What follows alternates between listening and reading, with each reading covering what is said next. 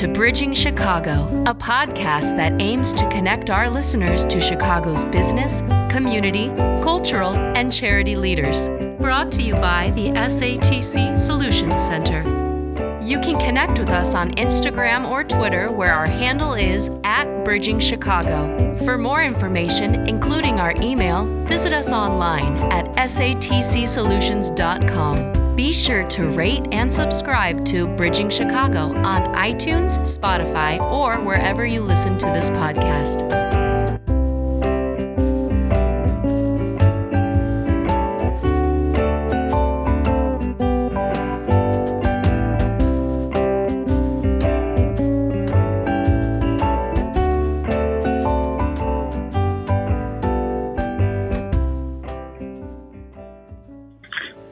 Episode, we wrap up our roundtable discussion with the Bridging Chicago team on diversity. Um, I tried to find equivalent statistics for LGBTQ individuals that I was able to find for women percentages and for ethnicity percentages, um, but the research just really isn't there. Um, and I'll say that uh, being queer in the legal profession or just in the world is a really interesting place to be in because, you know, while you know you can look at me or even just my name you know savannah roundtree probably guessed that that's a white girl. And you know i you you know i visibly present present as feminine and you know i go out into the world as a woman but i mean maybe some people look at me and think i was a lesbian but it's not always um, evident. And it's interesting um, there's very little statistics on it, but it seems that about two to three percent of um, lawyers are openly identified as LGBTQ individuals. Um, but it is interesting that on the statistics, it's you have to choose to mark yourself as open, and so it's an interesting level of diversity where you, uh, you know, you do have to come out or decide if you're going to come out to your colleagues. Um, I don't know if you feel similarly to that, Nathan, where it's a sort of an interesting layer of your pers- of yourself to bring to work. Yeah, uh, it absolutely is. Um, and I had a lot of internal struggle with that, as you can imagine. Um, it's always an interesting layer to to people in general who are LGBTQ plus mm-hmm. to have this added thing that has to happen or, or you want to happen because i think even people who are not out or not open mm-hmm. about their status or orientation i think mostly would desire to be i think we all want to be who we are in our truest self and and be able to be in the world and exist as a functioning, healthy, um, contributing member of society in our truest selves. Um, and so to do that as a, as a member of the community, you do have to come out and you do have to tell people in your personal lives about this, which is not something that, you know, even other minority groups have to do necessarily. Mm-hmm. Um, you know, I have people who try and guess all the time what my background is, uh, my ethnicity, because I don't look as Mexican as as some people, and so they get they think I'm a lot of other things. But you know, this is like the the one where it's like, okay, there is an added layer of complexity to this because you you do you know, I wanted people to know who I am, and I wanted pe- I wanted to be able to be me in all areas of my life. Um, and that came in stages. Uh, the best thing in the world for me was getting counseling, going to counseling, which I still do to this day, um, because it helped me to understand. You know, my identity is not wrapped up into one of these things that we've talked about today, or the area, other areas of my life. I am not this one person. I'm a very complex, very sort of uh, involved person, and so for me, coming out wasn't about telling people who I was. It was telling people one aspect of me. Mm-hmm. And so, you know, I didn't want it to be this thing where it was like, okay, now Nathan is gay. Right. That's the thing okay. is like being queer is not our whole identity, but right. a lot of times once you come out to people, it can sort of become how you're viewed as your entire identity. And and you can you can tell because what people often do is they look back on your life and they say, "Oh yeah, like that moment, that thing, that you know hobby, that makes sense now." And it's like, no, this is not what that's about. It's not about making sense of my past life and who I, you know, you trying to make sense of it. What it really was about for me was, like I said, number one, living into my truest self, but number two, allowing myself to um, to date, to be you know to be in a relationship because when you're when you're not out, though you can do that, it it it doesn't feel good a lot of the times. It doesn't feel right. It doesn't feel the the same as like when you're just in love and you can just be open about that. It just feels like it feels wrong. It, it felt wrong to me. Let me say it that way. It felt wrong to me because um, when you're when you're in a relationship, you you want to just be happy with that person and, and with your life and with your friends and your family in your life and you can't do that. And so i think coming out is an important part of that. Um, but then there's also the coming out at work mm-hmm. which for me happened at two different times. Some people come out and they're out you know? Yeah. They're they're out everywhere and that's great. Some people come out and they come out in stages. They tell their maybe a very close friend or a very close family member first, and then they'll tell more of their family, and then they'll tell you know all their friends, and you know whatever, um, which is a little more what it was like for me. Um, but I remember coming out at work, and I remember being incredibly nervous because I thought that it would make people.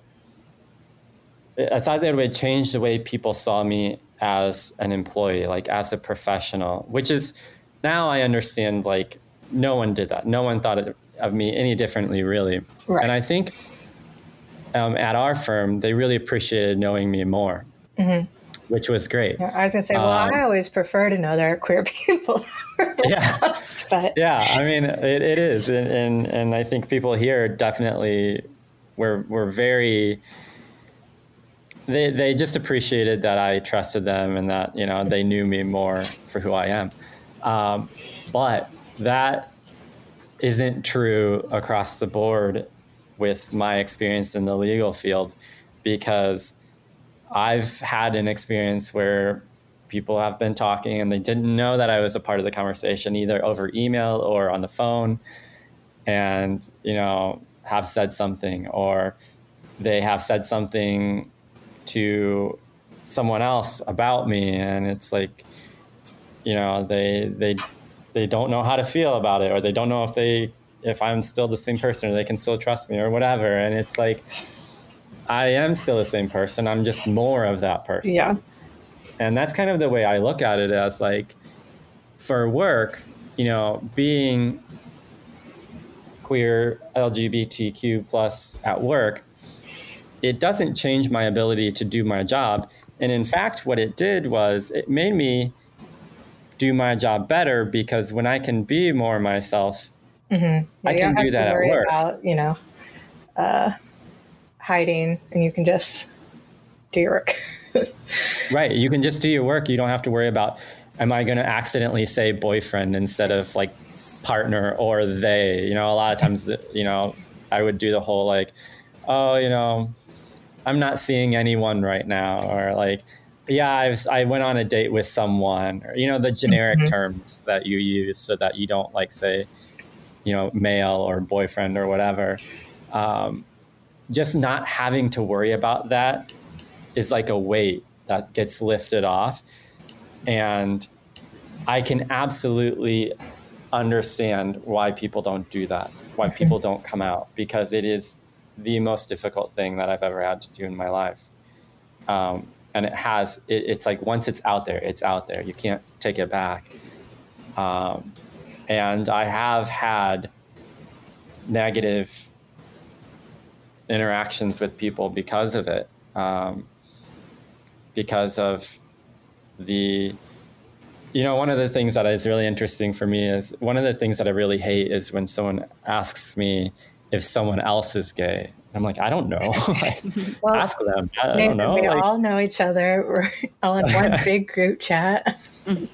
clearly, and and what they're essentially asking me to do is judge them based off of external factors. Mm-hmm. You know, voice, dress, uh, appearance, like whatever. They're asking me uh, mannerisms. They're asking me to judge someone based off of those things, and um, I'm as different a person as you can be in my hometown. I am an immigrant. I'm Mexican. I was not a, a, like English was not my first language. I'm gay. Like you can't get any more diverse in my yeah. hometown than what I am. Um, and yet, like all of those things combined have made me a much stronger person, and they have made me better equipped to be who I am but it was very, very difficult to get there. Mm-hmm. It was very, very difficult to get to where I am today. And it continues to be difficult every day because I don't know that people understand being all those things and especially being gay. Because for me, I think people still view being gay as a choice. And so I can't help being, I can't help where I was born. I can't help where I grew up. I can't help, you know, being brown but I think people still assume that I chose to be gay. And I look at that and say, that's the hardest for me to deal with because this is not the choice that I would have made if I could make a choice because it has been so difficult and it has been uh, it has provide it has given me more hurt and more heartache in my life than anything else previous to this and for me to be able to you know, look at all that to like repackage that in a healthy way and to like move forward with my life as a as a mentally healthy, stable, you know, functioning member of society has it's a lot of work that I do each and every day. Um, and I think that takes away from the fact that like I didn't choose that. What I choose is to live in this world with that. Mm-hmm. And that means that I've had to deal with some stuff. I've been called I've been called names that I could never would never say on here that you would not want to hear that. I mean it's it's been very difficult. Yeah. And I think in the legal field it is very difficult because um, because it is a very masculine field, mm-hmm. not just in the number of men, but even in like just the way that business is done. Yes. A lot of times, when they say male dominated, it's not just that there are physically more men in the room. It's that there is like, yeah, as you're saying, a culture of masculinity. And yeah. along with that, you know, I think more, even more than in just like, you know, the rest of society. When you're in the legal profession, it seems like the automatic assumption is that you are straight. And yeah. so you do have to, like, I don't really, I never had like a big, like, coming out. I just live my life and I slowly, I'm a, a more personal, like, a more private person in general. Um, so I, it takes me a little while to, you know, warm up to people, especially coworkers. Um, you know, and so, but then I just live my life and I, you know, slowly share different parts of it. And mm-hmm. I can tell that there's a, there's always a lot of surprise whenever um, I, you know, eventually quote, you know, come out by, you know, saying something um, that, you know, uh, showcases my lesbianism. but um, yeah.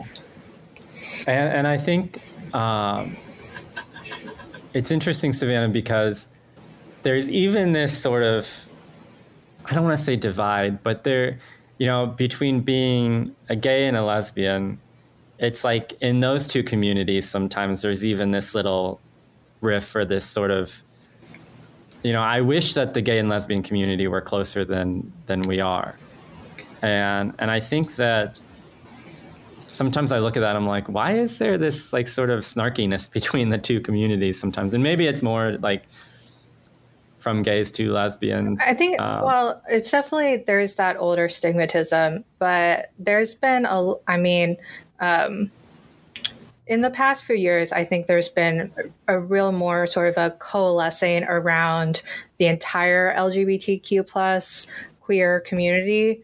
Uh, mm-hmm. I mean, most of my friends are gay men. Um, I actually struggle to find lesbians in this city because they're all, um, you know, just having dinner parties with each other, and I'm not invited to those, I guess. um, but I mean, there is definitely that stigmatism. You know, you never know. Um, yeah, even between within the gay community, there's definitely infighting. Um, and it, yeah, it's just all these all these different layers of things we have to bring with us to work that um, you know not everyone does have to bring with them to work. yeah, yeah, and it's one of those things where no one that I know that is gay has ever wanted to hide it. Mm-hmm. But we always feel the need to hide it or the necessity to hide it because we're expected to make sure other people are comfortable. I wish that we could just look at it less as this like sort of masculine field and look at it more as individual people who have their own lives, who have their own backgrounds, who have their own selves mm-hmm. that come into here and do a job and um, who try and, you know, take care of our clients the same way as the rest of us. And so for me, it's like if, if we could just bring who we are into work and be able to be successful doing that, that would be great. But there are so many uh, barriers to that yeah, and unfortunately, and it takes not just the work of, you know, marginalized minority individuals. Like we really do need the help from the whole profession. And you know, just while I was looking at some statistics, I'd like to mention that this goes all the way to the top. Um, some Northwestern uh, professors, I think Tonja Jacobi and Dylan um, Schuer. Sorry, I can't read my own handwriting, but um, they did a study and found that the female justices on the Supreme Court are much more likely to be interrupted than their male colleagues. And in fact, most of the time they're being interrupted, it's by their male colleagues who don't interrupt one another. And so mm. it is really fully ingrained in the legal culture. And there's a lot of work to do before we can, you know, break down these barriers of sort of the overt masculinity. And it's just unfortunate that in order to do that, it really takes, um, you know, those of us in the marginalized communities to be like out and being our best selves while we do it in order to break through those barriers. Yeah. Yeah, that's that's a really good point and I think that what I hope for for other members of the community who are in the legal field is that they are somewhere where they can, you know, be looked at as an individual person who is skilled enough to do the job that they have, regardless of whatever they, you know, do in their private lives. And, um, and, it's the same. Yeah, it's exactly what you were talking about. It's it's until we look at each individual person as qualified and as um, important. You know, mm-hmm. I think it's always going to be. We always assume that uh, only white men will will automatically be given the benefit of the doubt mm-hmm.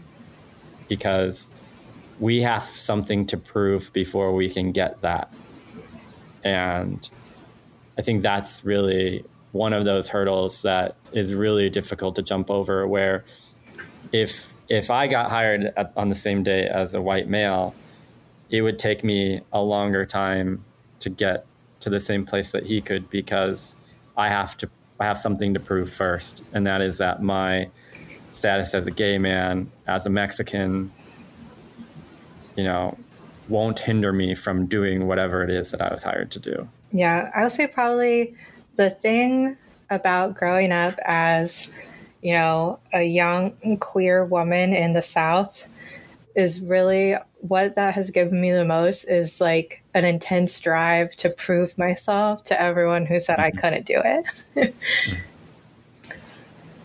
Which in, is good, is is is not a bad mm-hmm. thing. But I hope for a future where other young women in similar situations could just live their lives free of yeah. like uh, I mean, I don't know if society put this pressure on me or I did or a combination of the two, but I just hope one day it won't be a question. Yeah. Yeah, and I think that's what kind of binds the minority groups together is that you know, I had this discussion with with someone uh, a while ago, and I can't remember exactly why we were talking, but it doesn't really matter. But you know, I, I told them, I said, the thing that drives me crazy, the thing that just blows my mind, is that we are having to fight just to be equal. We're not asking for more. Mm-hmm. We're not asking for, you know, to be treated better. But it's crazy to me that we have to fight just to be treated equal, just to be given the benefit of the doubt, just to be given a place at the table. And it's like, you know, in 2020, it's just crazy to me that people are still saying slang terms for you know derogatory terms for people of color for people in the lgbtq plus community for non-binary people for immigrants you know it's like have we if we haven't learned that you can't say these certain words mm-hmm. we're we're even further behind than i thought yeah um, i recently was doing um, a lot of research on Ida B. Wells, a suffragist and black activist in the 1920s. And it was kind of disheartening to see, you know, everything that she faced. She was constantly speaking out about racism and misogyny. And I mean, maybe they said a few more slurs directly to her than they would today, but it, you know, we're not as far as we think we are. But again, it, I think if we keep having conversations like this, we keep working towards, I think now everyone is a lot more aware that there is at least an issue, even if not everyone thinks that there's anything for them personally to do about it.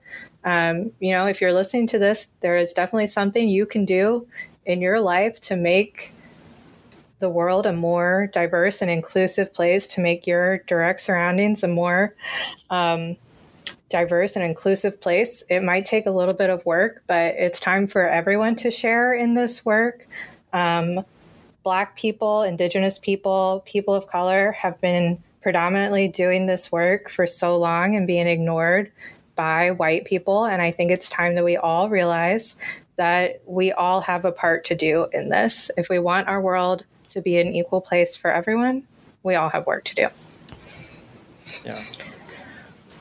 And I would like to ask both of you, you know, what would you tell someone, um, you know, p- younger listeners um, that might be of the LGBT community? I'm sorry. And then what would you tell them if they're looking to get into the legal field or, you know, in any profession as they're coming up into the workplace?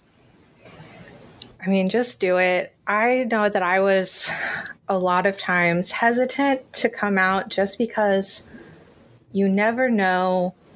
You can never know how anyone's going to react, but it's probably not going to be as bad as you think it's going to be. And, you know, there are queer people everywhere. And so it'll take a little bit more work for you to find a good mentor, but do that especially all queer people. I, I know, I only know one actually open practicing uh, lawyer who is out, but and I there was a few other students in my cohort that were out as well. But from what I know of the queer community, if you're looking for a mentor and there's someone you can identify, reach out to them. They're willing to help if you need the help. And just be yourself. The only way we're going to get through this is if more of us are out and proud and just living our lives freely you know, that's all you can hope for. But also add on to that and say, don't be afraid to stand up for yourself and to step up to do what is right. Um, you know, I'm sure that most workplaces have someone there who is responsible for uh, ethical issues, whether it's HR. Here we have uh, an attorney who handles all of our ethics. Um, so if something happens, we know who to go to. Mm-hmm. Um, I would just say, on top of that, number one, I always encourage people to, to do the counseling thing. It's been great for me, and I, you know, I think I think personally every oh, everyone yeah. should do counseling. I we, mental health is a big issue in this country as well. Yeah, but yeah, we need to destigmatize. You know, getting help for mental health. Everyone should yeah. be going to counseling. We all have you know issues. Yeah, or you want to talk about it before it becomes an issue as well. Right. Um, so, and then I would also say just use your resources. Mm-hmm. They're out there. And if anything ever does happen to you, um, a number of states have protections. You know, it's unfortunate that you have to be afraid that anything like that might happen. But if you're at all afraid, you know, that every state, every city has resources that you can look into. And, you know, maybe we can post um, a, a legal aid or something. For, yeah. Um, in the show notes. yeah, absolutely. And, and, you know, I think that um, I always try and look at it as like, we can get better, we will get better. Um, because it can get really disheartening and really, the weight can feel really heavy. Mm-hmm. Uh, it does most days feel really heavy. You know, we're recording this and you know, we woke up this morning, or I woke up this morning and I'm reading news about another black man that was shot by police. Mm. Um, and it just doesn't seem to end. And so it, it can seem very dismal. But, you know, I see so much good out there um, that you know, I try and focus on that as well, and just try and say we we will get better. Uh, yeah. We just got to keep doing the work. And as cliche as it is, you are not alone. you just have to, yeah. you know, other people are out there. You might have to look for them a little harder, but you're not alone. Yeah. Uh, we're going to wrap up uh, this discussion because it's been really, it's actually been really great for me. It's been even more encouraging for me than I expected. Um, I really appreciate both you and Nora sharing. Yeah, I appreciate um, how willing and open you were to share as well, Nathan. Thanks. Um, we're going to close the same way we always do, uh, and that is to give some final thoughts and advice, um, kind of just in general. Um, so I would just ask each of you to share. Uh, let's just share about your hope for the future and um,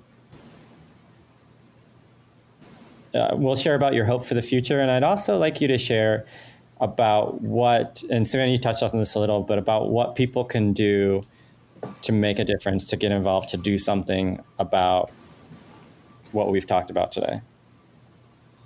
So we'll start with Nora, and then we'll go to Savannah, and then I'll close us out. Great. So I like to thank both of you also for being so open and honest, sharing both of your experiences. I know I've learned a lot, and you know I'm very inspired by both of you. And um, for hope for the future, I hope that um, you know, like Savannah said, people use their resources, know that you're not alone, and you know, see what they can do. You know, even as like small steps, even within your own company.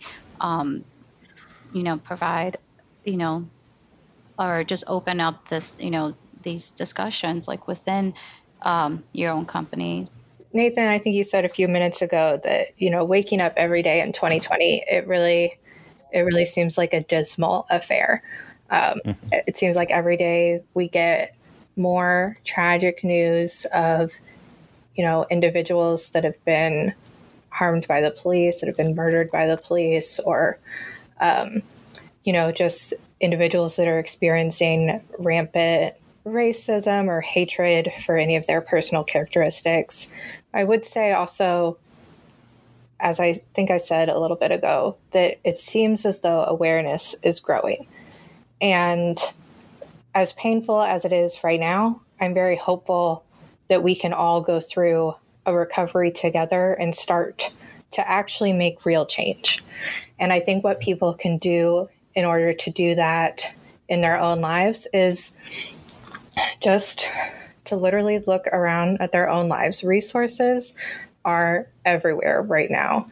Google anti racism. Um, so, a book I can recommend that I read recently is So You Want to Talk About Race by Ijeoma Oluo.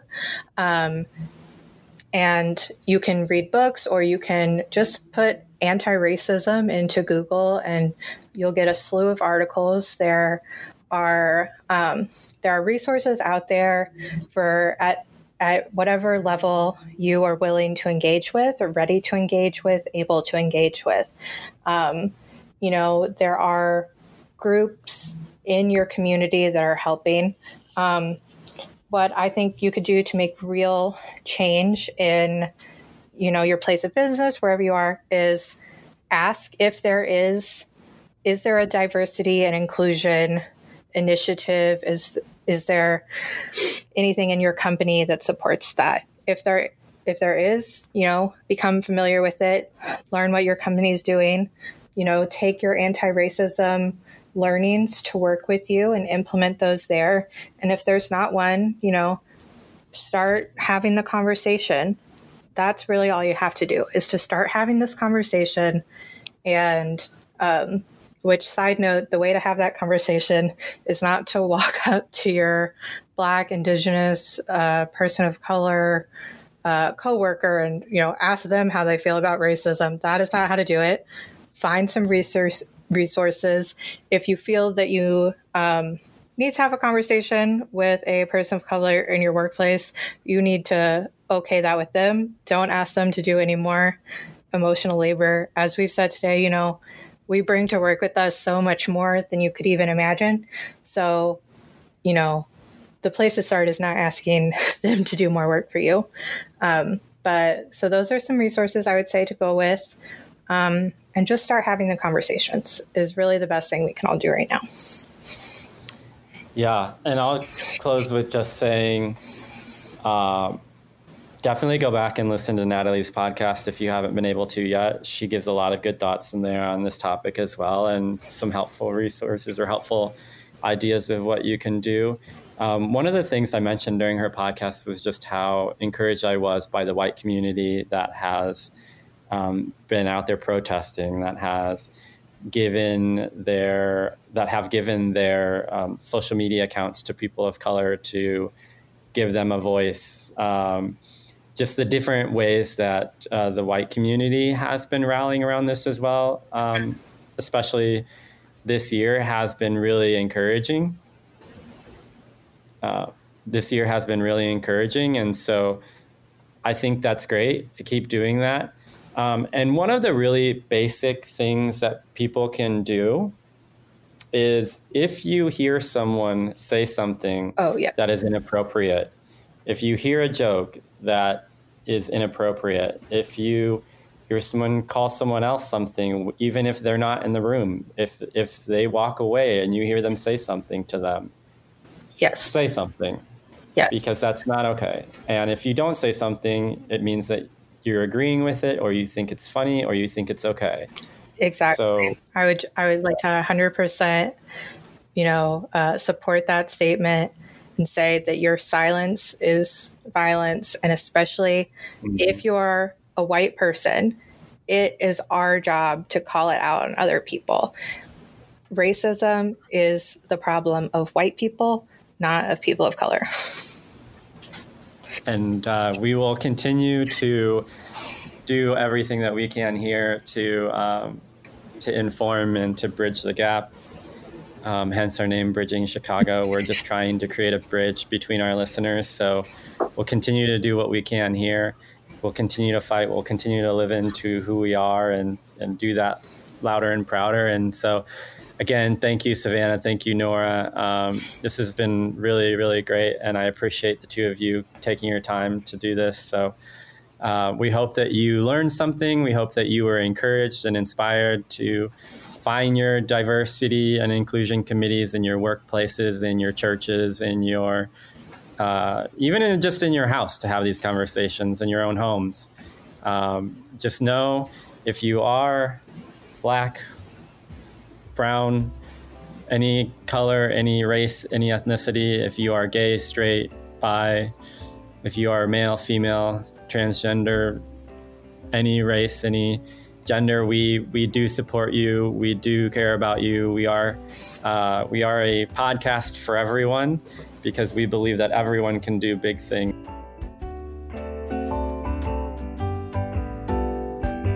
Thanks for listening to this episode of Bridging Chicago, as produced by the SATC Solutions Center. Nothing contained in this podcast shall constitute financial, investment, legal, and or professional advice. No professional relationship of any kind is created between you and the podcast host or guest. You are urged to speak with your financial, investment, or legal advisors before making any investment or legal decisions. Furthermore, the opinions expressed in this podcast are not necessarily the opinions of SATC Solution Center, SATC Law, or any of its employees. This podcast is created by the hosts and guests' individual capacities. All opinions on this podcast are or have been rendered based on specific facts, under certain conditions, and are subject to certain assumptions and may not and should not be used or relied upon for any other purpose, including but not limited to, or use in or in connection with any investment purposes or legal proceeding.